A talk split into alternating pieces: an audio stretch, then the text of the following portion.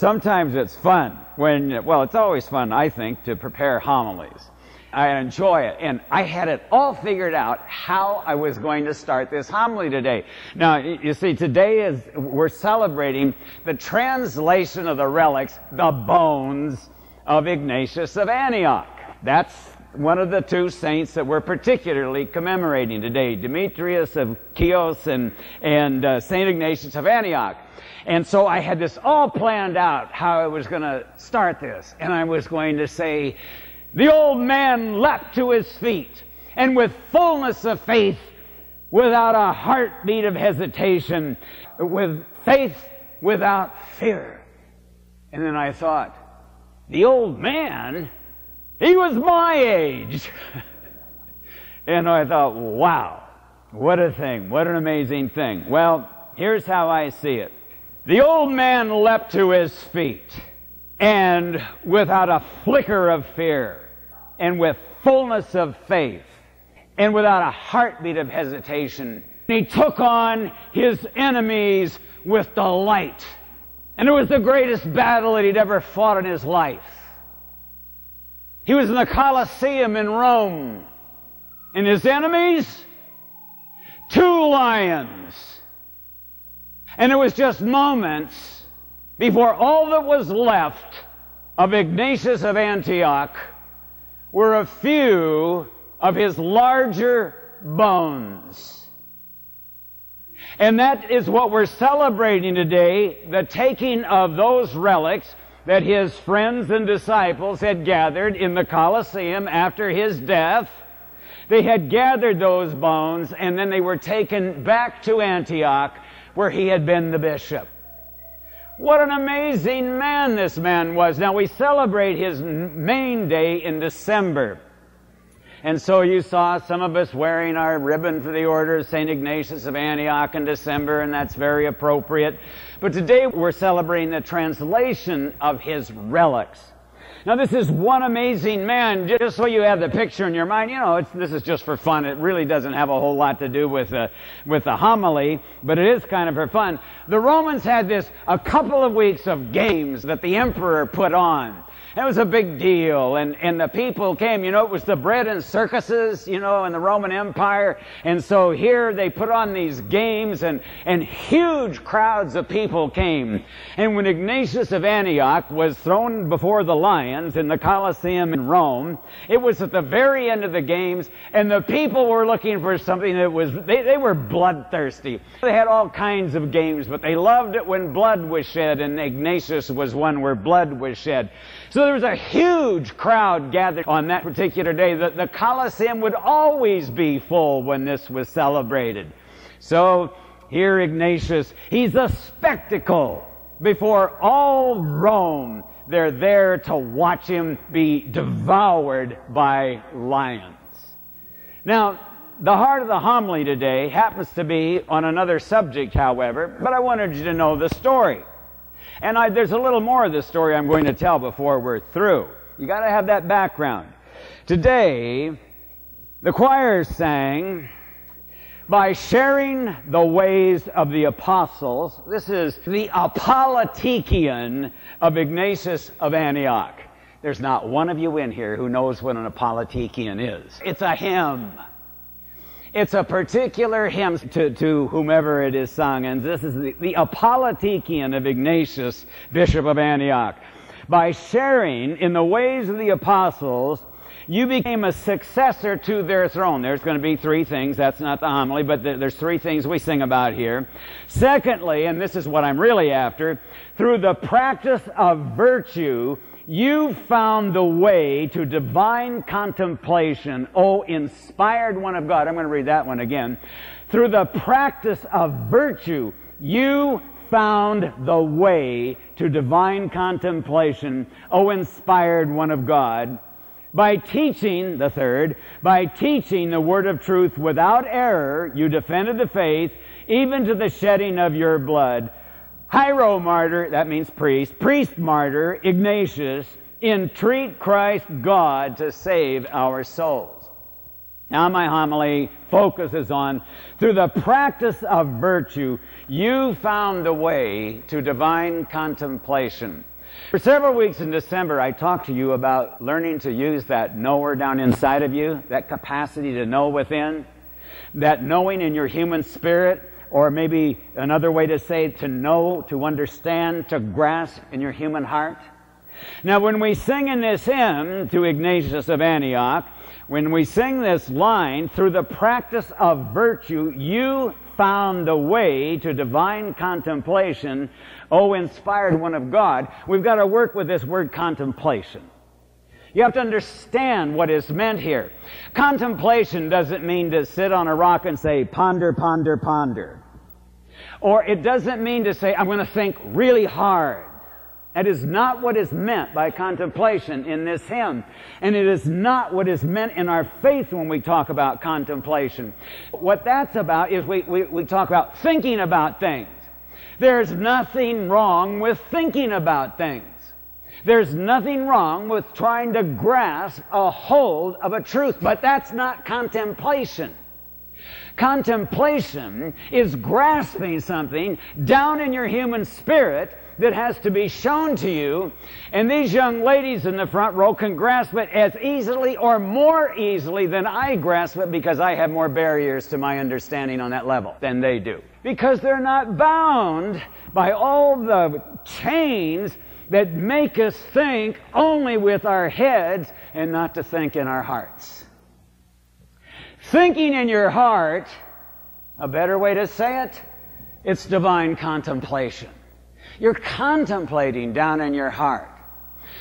But for most of us, that's a hard grasp. It, the truth is, how are you supposed to be able to sit or stand in this divine liturgy and from blessed is the kingdom till the final blessing, how are you supposed to hang in there? It's really hard, isn't it? Isn't it hard to keep your attention? Well, you'll never keep your attention until you can celebrate the divine liturgy down in your heart. Frankly, I go back and forth. I mean, honestly, there's times I'm utterly in my head, but there's times I slip into my heart. Do you ever slip from your heart to your head? It's really easy, isn't it? I can operate in my head really easily. I'm actually very good at that. Where I'm not very good is operating in my heart. Oh, I understand a little bit. You know, I was thinking this week, how can I describe what it is to operate in the heart?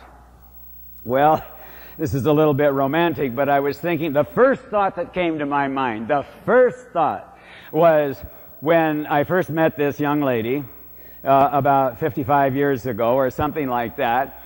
And I can remember when I said, I love you, it really was from my heart. And I understood what was going on there, and I understood that it wasn't even really my head. I understood there was something in my heart about her. And then my utter focus was upon her. I, that, that's the first thing that comes to my mind when it's from my heart, or when I think about my children and I think about their welfare. You know, sometimes it's in my head, but then I have these times when it's just a feeling, just a, I'm, in my heart, I am dwelling upon my children, and there's something that goes on down there. And honestly, there's times when it's you. Because I think about you, I pray for you, and I ask the Lord to bless you. And there's times I ask the Lord to bless you, and frankly, I'm not even paying attention. And there's times I ask the Lord to bless you, and it is so much from my heart. And many times it's very much by your name that I'm asking the Lord to bless you. And frankly, sometimes it's only in my head. And I even know it's only in my head and I'm wishing it were in my heart. But then there's other times when it goes straight down into my heart. Do you understand the difference I'm talking about? Do you understand there's a difference? And so we're talking about contemplation, this divine contemplation that we're talking about. This is what the bishop had. He had the capacity for divine contemplation. He had the capacity to understand in his heart. He had the capacity, as it were, this is not said correctly, to think in his heart. But it isn't thinking about, you know, this is based on this, a major premise, minor premise, conclusion, and all this kind of stuff. It was a grasping within the heart, an understanding within the heart. You find it difficult to get there, don't you? Don't you? Don't you find it difficult to get into the heart? How do you get there? One way, and it's very important, it is by the practice of virtue. If you are not a practicer of virtue, don't count on getting from here to here. Don't count on it, because you won't make it. We sing about it when we sing to Ignatius. Through the practice of virtue, you found a way to divine contemplation. Through the practice of very good, wholesome, powerful deeds. You did the right stuff, Ignatius. You did the right stuff. It's not the only thing, but it's imperative. It is the practice of virtue that is so terribly imperative. What kind of virtue? Oh, there's all kinds of virtues. Even the Greek philosophers understood what virtue was. Roman philosophers understood virtue. Of course, the biblical writers understood virtue. There are many virtues. In Latin, it, it's Virtus, it's power. It takes strength and power. The same word for strength is the word for virtue, so it is in Greek. It takes power to live a virtuous life. You need to practice virtue. Sometimes it's so easy to just skip virtue, isn't it? It's so often easy to just skip doing the right thing and do the easy thing because there's a difference often between the right thing and the easy thing.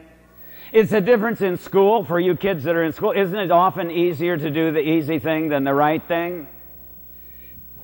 What you do is you build a habit over your life of doing the easy instead of the right.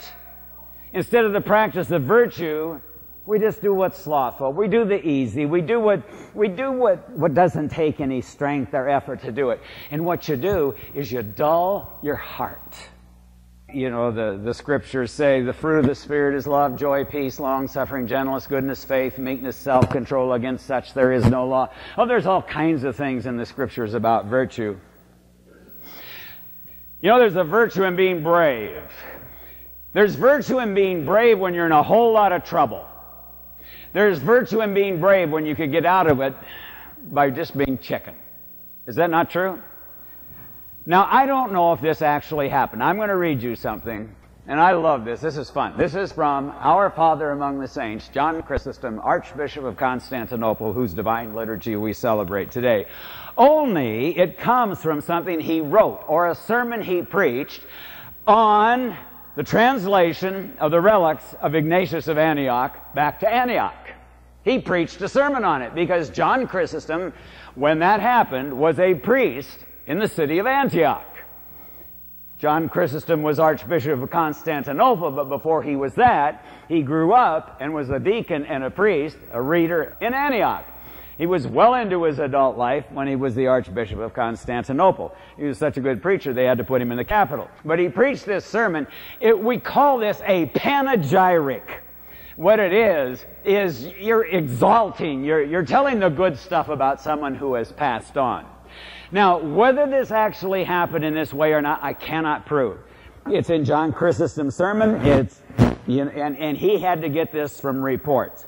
But here is a conversation that took place between the emperor of the Roman Empire and the puny little old bishop of Antioch, Ignatius. The emperor Trajan, a powerful and not really all that bad of a man. Trajan was not one of the worst emperors. Here's the conversation that took place before the emperor. And when he was set before the Emperor Trajan, that prince, the emperor of the empire, folks, this is the greatest empire the world had ever seen. This is the most powerful man on the face of the earth in that day.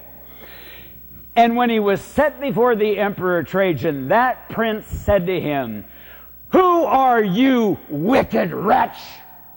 The emperor is calling Ignatius a wicked wretch who set yourself to transgress our command. Now, our is very rhetorical. It means my commands.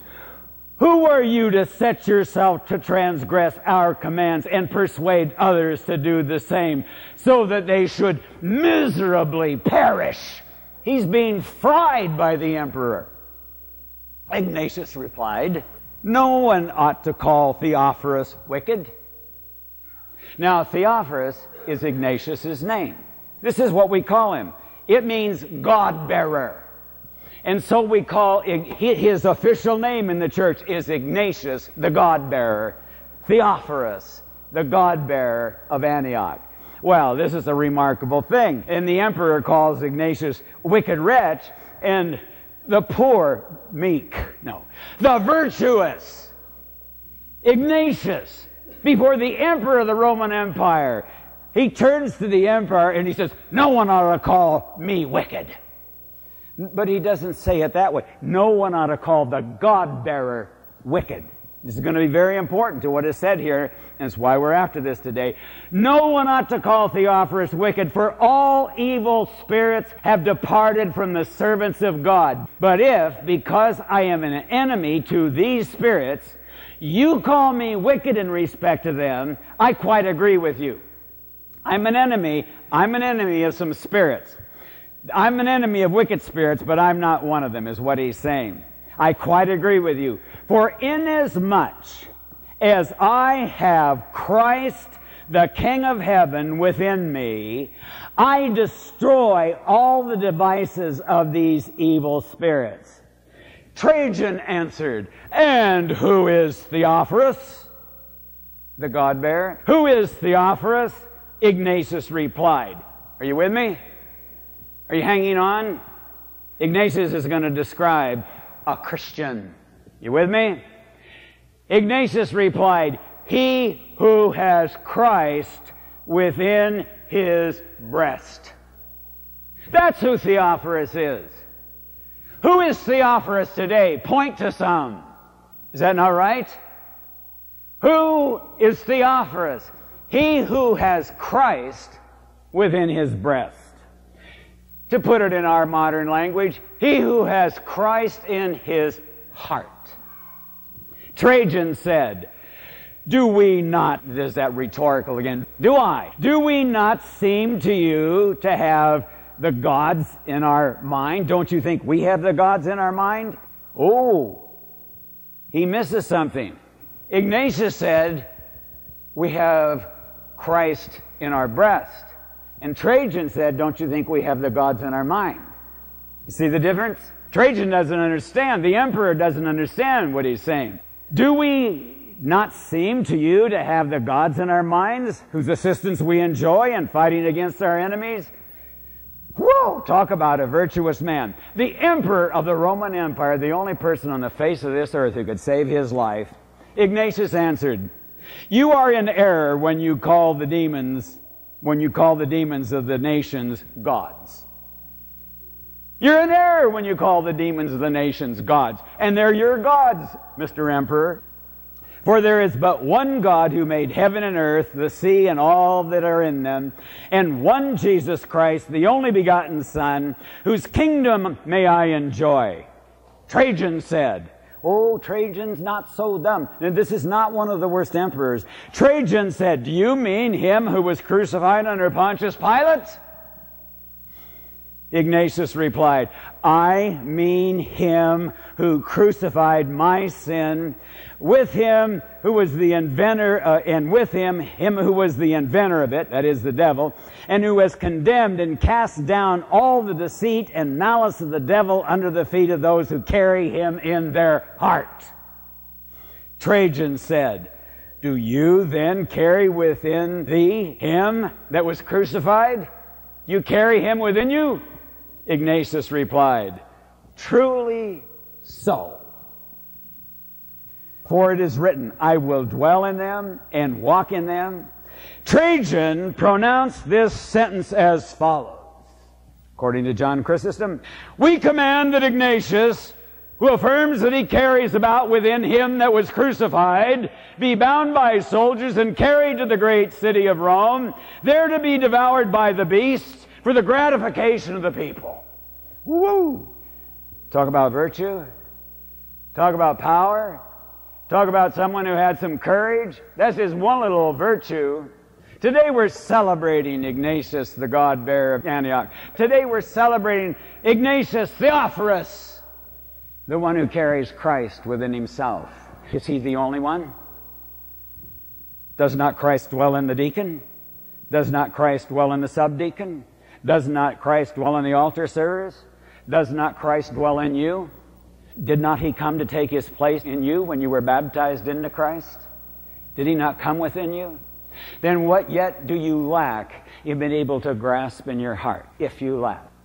It's that practice of virtue. At least that's one major issue. So we sang today, through the practice of virtue, you grasped divine contemplation. Let me exhort you, encourage you in every way I know how. Practice virtue. Practice those deeds that take power to practice in the face of any kind of adversity. Practice them, and it will be a step on your road to divine contemplation.